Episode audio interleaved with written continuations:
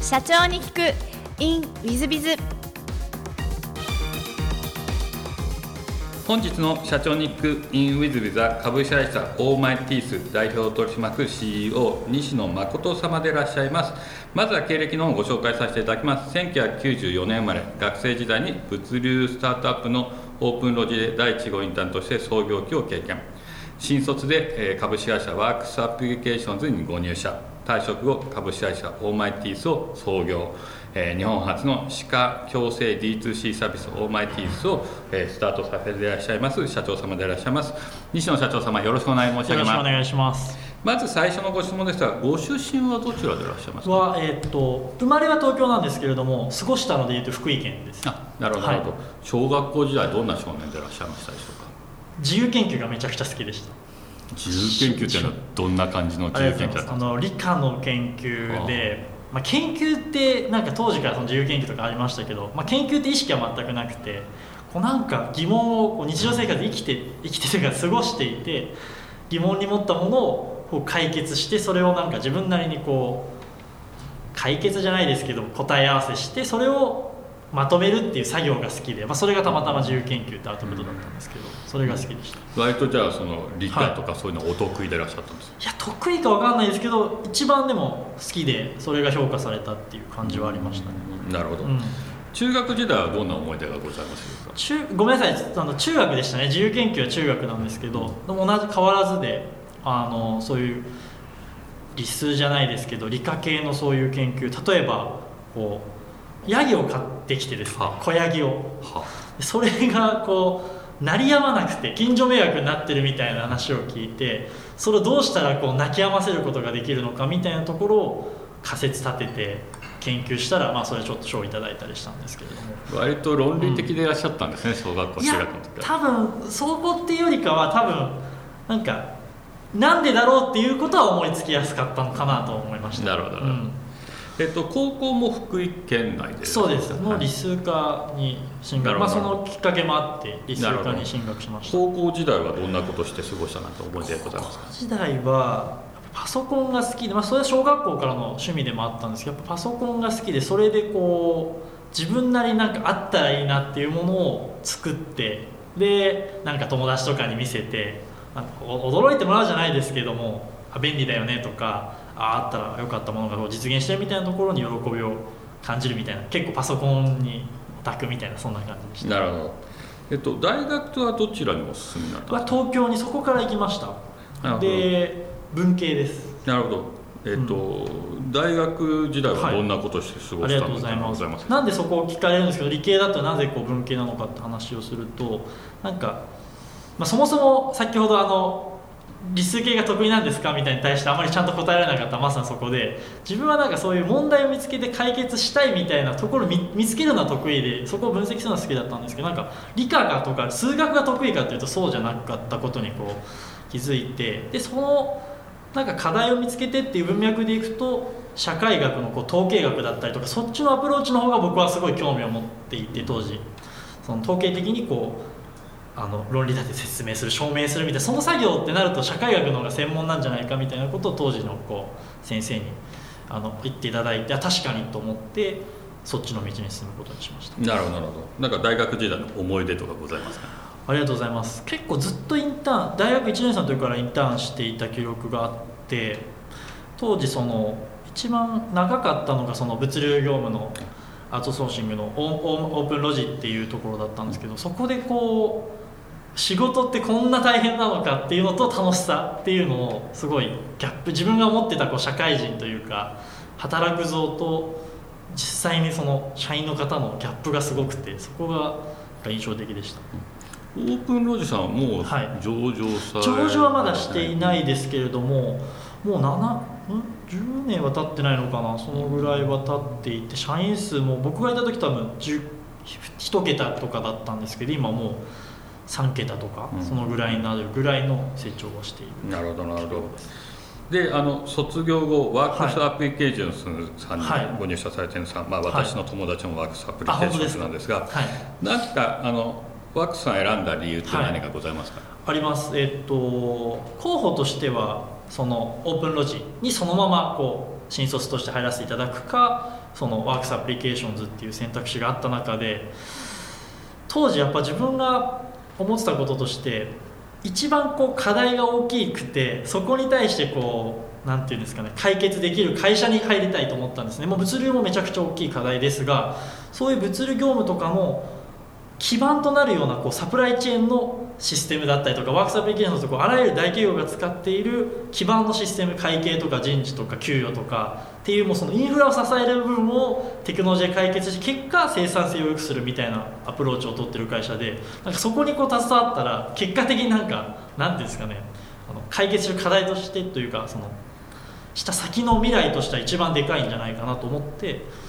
あのそこに興味を持って入りました。なるほど。ワークスさんでのなんかこう、はい。思い出とかどんな仕事の仕方をしたとか学んだとかございますでしょうか？とうありがとうございます。めちゃくちゃあって一つ戻るとそのそもそも入社した時ってその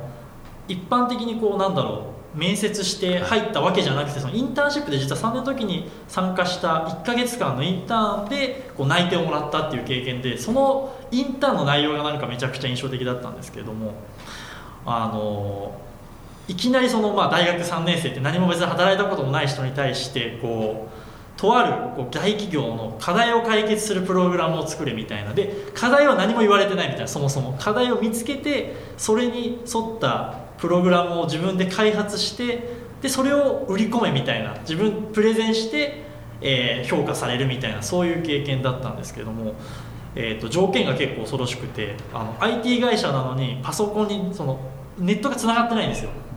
つまりこうなんかウェブ検索ググってこう似たようなソリューションを探すとかそういうこと一切できないみたいな環境の中でもう本当に自分の頭の中で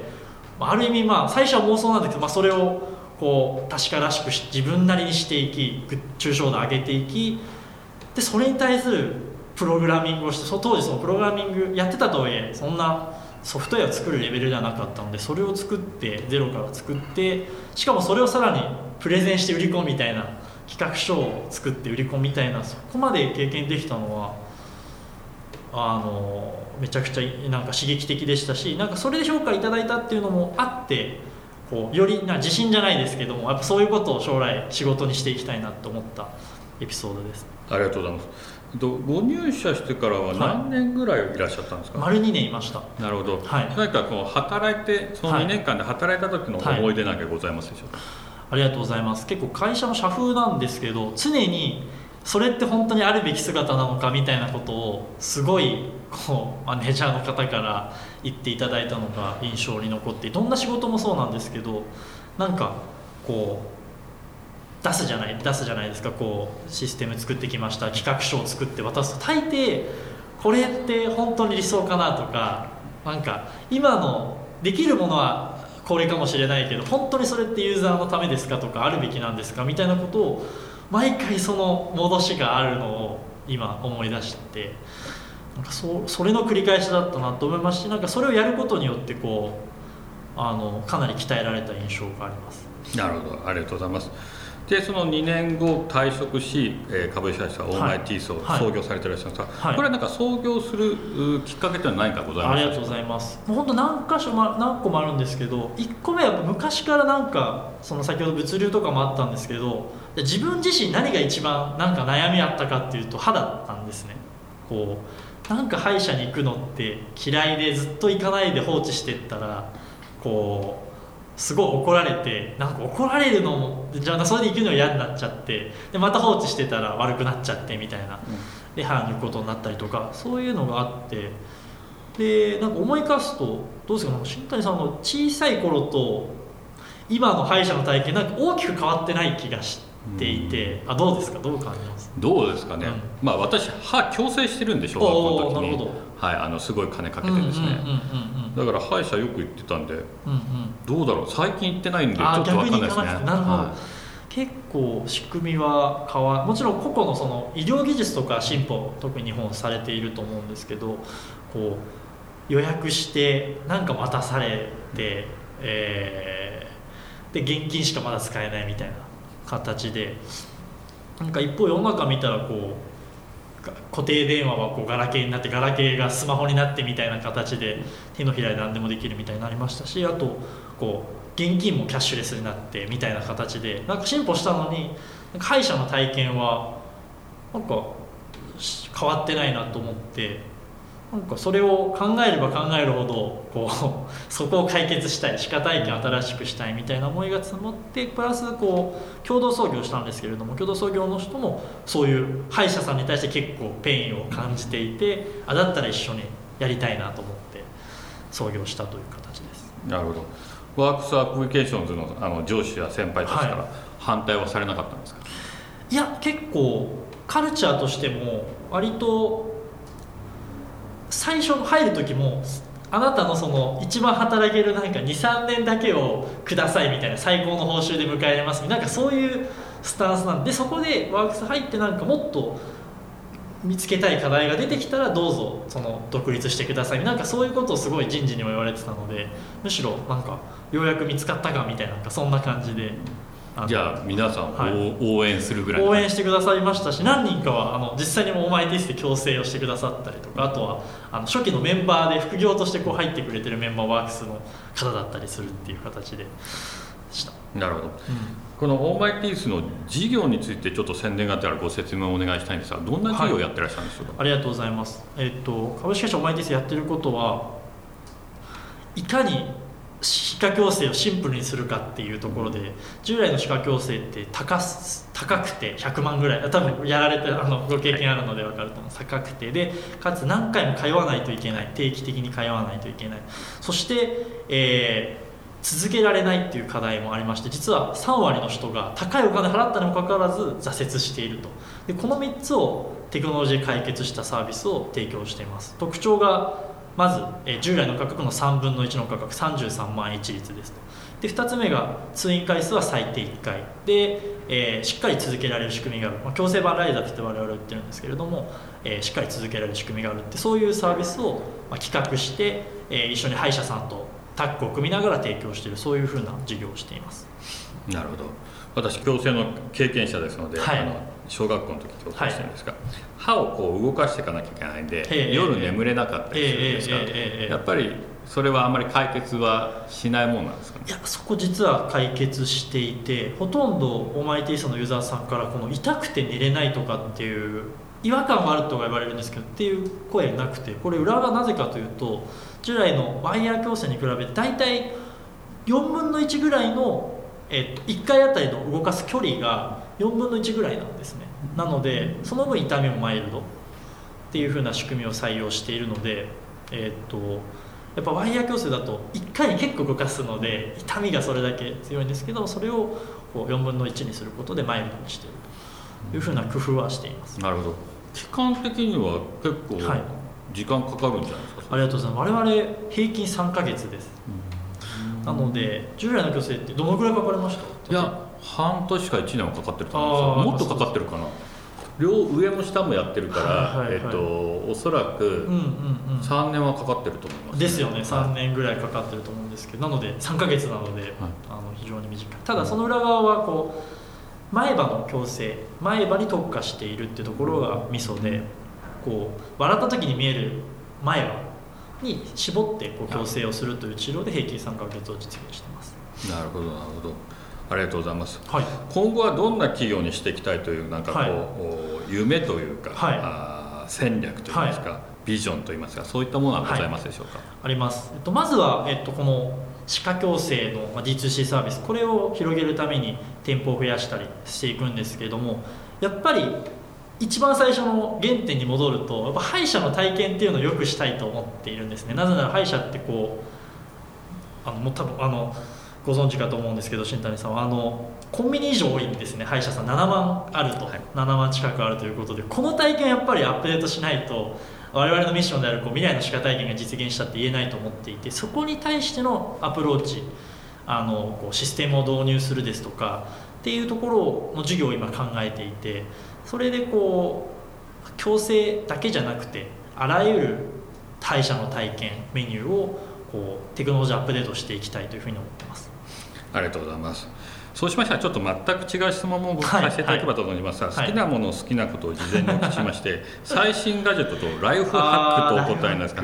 ライフハック。って何ですか？あありがとうございます。ご質問いただいて。ライフハックはあのできるだけこう無駄をなくすみたいなことが好きで例えば実はこれ創業前ちょっと空白があるんですよ。1年間。実はアドレスホッパーって聞いたことあります？かあ分かんないえっと家をもうシンプルに言うとアドレスホッパーちょっとかっこよく皆さん言ってるんですけどあの実はあの家な家ない人みたいな形で、えっと特定の家を持たないでもホテル暮らしをしたりとかこう渡り歩いてえー行くみたいな生活を1年間してましたと。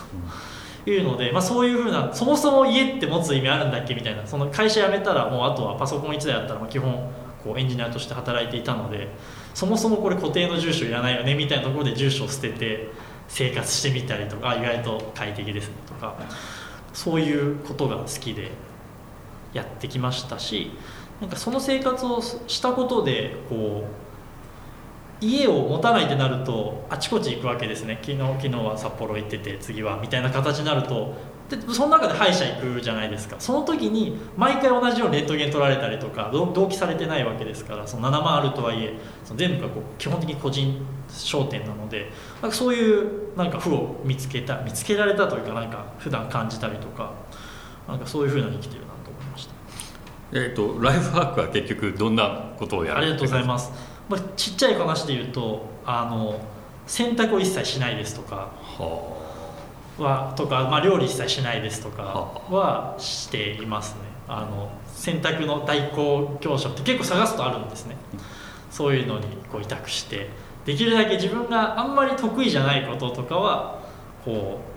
う後ソーシングするみたいなのは。あ無駄を省くに近いんですかね。そうですね。なんかそうその無駄が難しいですよ。なんか無駄ではないと思う部分もあるんですけど自分がやっぱ苦手なところはやっぱお任せするっていうことにしてます。うんなるほど、うん。ありがとうございます。えっ、と座右の銘もお聞きしまして、いけるなら絶対言っとけってはい。いう珍しい座右の銘を選ばれてるんですが、ありがとうございこれ選ばれた理由何かございますか？ありがとうございますでもこれ本当これだと思っていて、えっと全部のこう意思決定今振り返るとなんかいけるなら自分がこう例えば無謀とは違うと思っていてなんかチャレンジしてくださいってよくなんかこう言われ僕言われてたんですけどなんかさすがになんか何も後先考えずいけるってちょっと違うなんか違和感あると思ってそれは違うなと思っていてなのでなんかそのあそれある歌詞なんですけれどもあのラッパーの歌詞なんですけれどもそのいけるならそのある程度準備を整っていけるなら絶対そっち行った方がいいよねみたいなことはなんか意識してその会社辞める時もなんかじゃあ何もなく辞めたかというとあのそれまでやってたこう、えーっとフリーでやってた仕事がある程度お金になることが分かってだったらこのタイミングだったらいけそうだから行くみたいなそういうふうなことをなんか思い返したら意識してるなと思って書きました。ありがとうございます。えっとそうしましたら最後のご質問なんですが、はいこの番組全国の社長さん向け、はいもしくは起業する方向けの番組でございまして、はいえーもしよろしければ社長の成功の秘訣をお教えいただけたらと思っております。まあ、ちょっと成功まだ全然成功には程遠いのでこのこれまで出出られた方と比べてですがなんかやっぱ意識してるのはあの顧客の課題になんか徹底的に向き合うことってまあ本当月並みですし言われてることだと思うんですけどなんかそれが唯一このオマイティスが事業として今伸びているっていうことも振り返った時にそこから一度も逃げなかったからかなっていうふうに思ってます。なるほど。ありがとうございます。い。えーいいお話でございました。とんでもないえー、リスナーの皆様も本日はお忙しい中お聞きいただきまして誠にありがとうございました。ぜひ皆さんご参考にしていただければと思います。西野社長さん本日はどうもありがとうございました。ありがとうございました。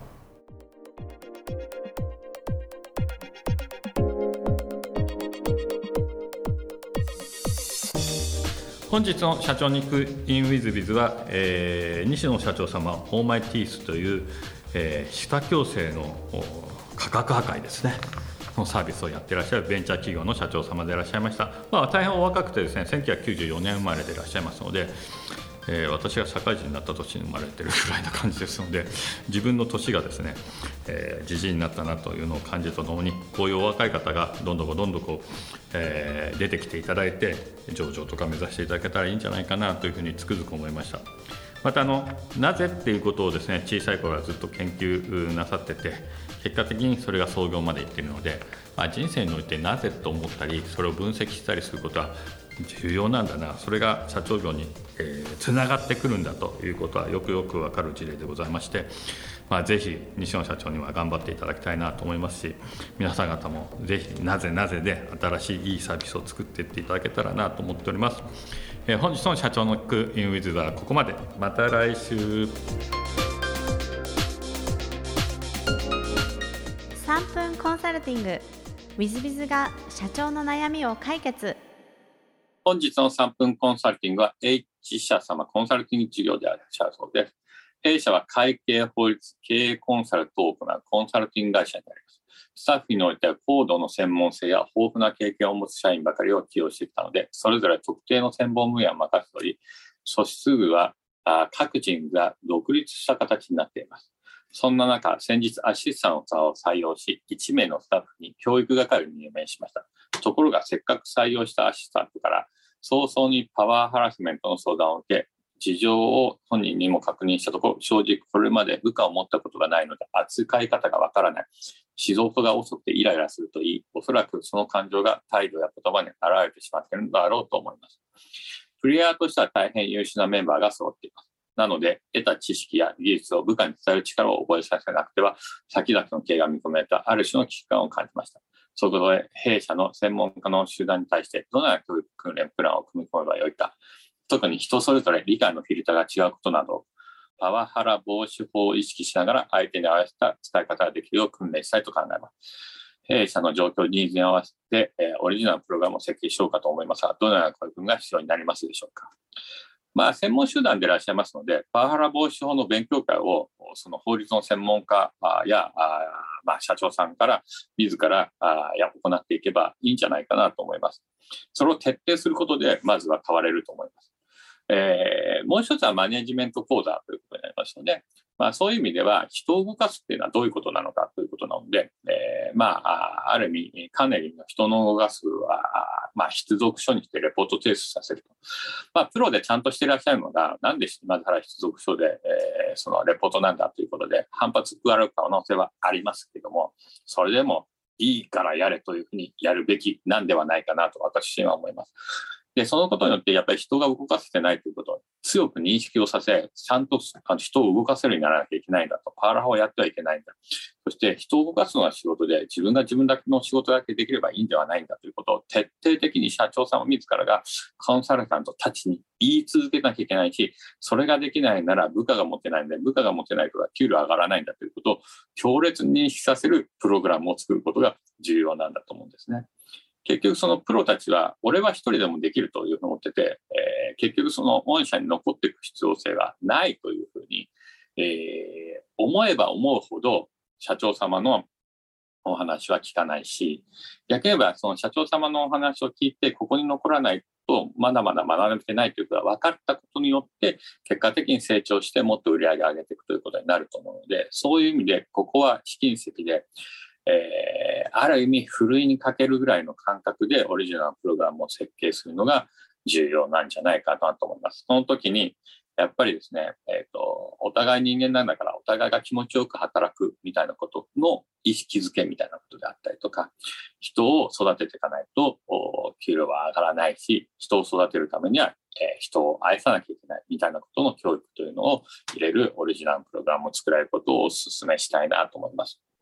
中には大変反発する方もいらっしゃるかもしれませんが、なんならその一人一人を説得して、えー、納得させ、なんとか取り組ませるということをやっていただいた方がいいかもしれません。ですので、オリジナルのプログラムの研修プログラムがあったとしても、その合間合間のフォローの方が大変重要になってくる可能性がございます。そのことも考えたプログラムを設計されると一番いいんじゃないかなと思います。えー、それでも辞めていく人は辞めてきますので、その時はその時と思って、えー、強い意志を持って、まあ、経営コンサルタントのあの社長さんでいらっしゃいますので、強い意志を持っていらっしゃいますので、僕、私なんかがアドバイスすることもないかもしれませんけども、ぜひ強い意志を持って、えー、コンサルタントたちを育てていっていただけたらいいんじゃないかなというふうに思います。もし何か、あの、愚痴が言いたいとかいう場合でも、こうしたらいいか、どうしたらいいかみたいなご相談でも、えー、無料で、えー、ズーム等で相談乗ってますので、何々とおっしゃっていただければと思います。えー、本日の3分コンサルティングここまで。また来週。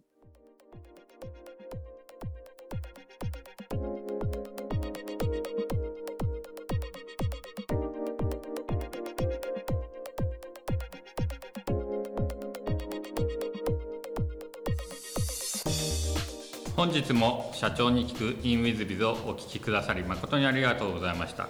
えー、この番組は2017年1月から毎週配信を続けております。これまでにたくさんの成功社長成功経営者のインタビューをお届けしてまいりました。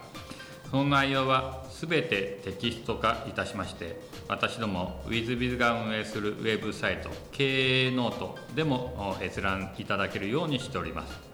音声だけでなく文字で読み返すことで新たな発見や気づきがあり皆様の会社経営に役立つヒントがきっと見つかるのではないかと思いまして、えー、サイトの方にもさせていただいてます。ぜひネット検索で経営ノートスペース社長インタビューと入力いただき経営ノートのサイトをご覧になっていただければというふうに思っております。本日の社長に行く e ムイズではここまで。また来週。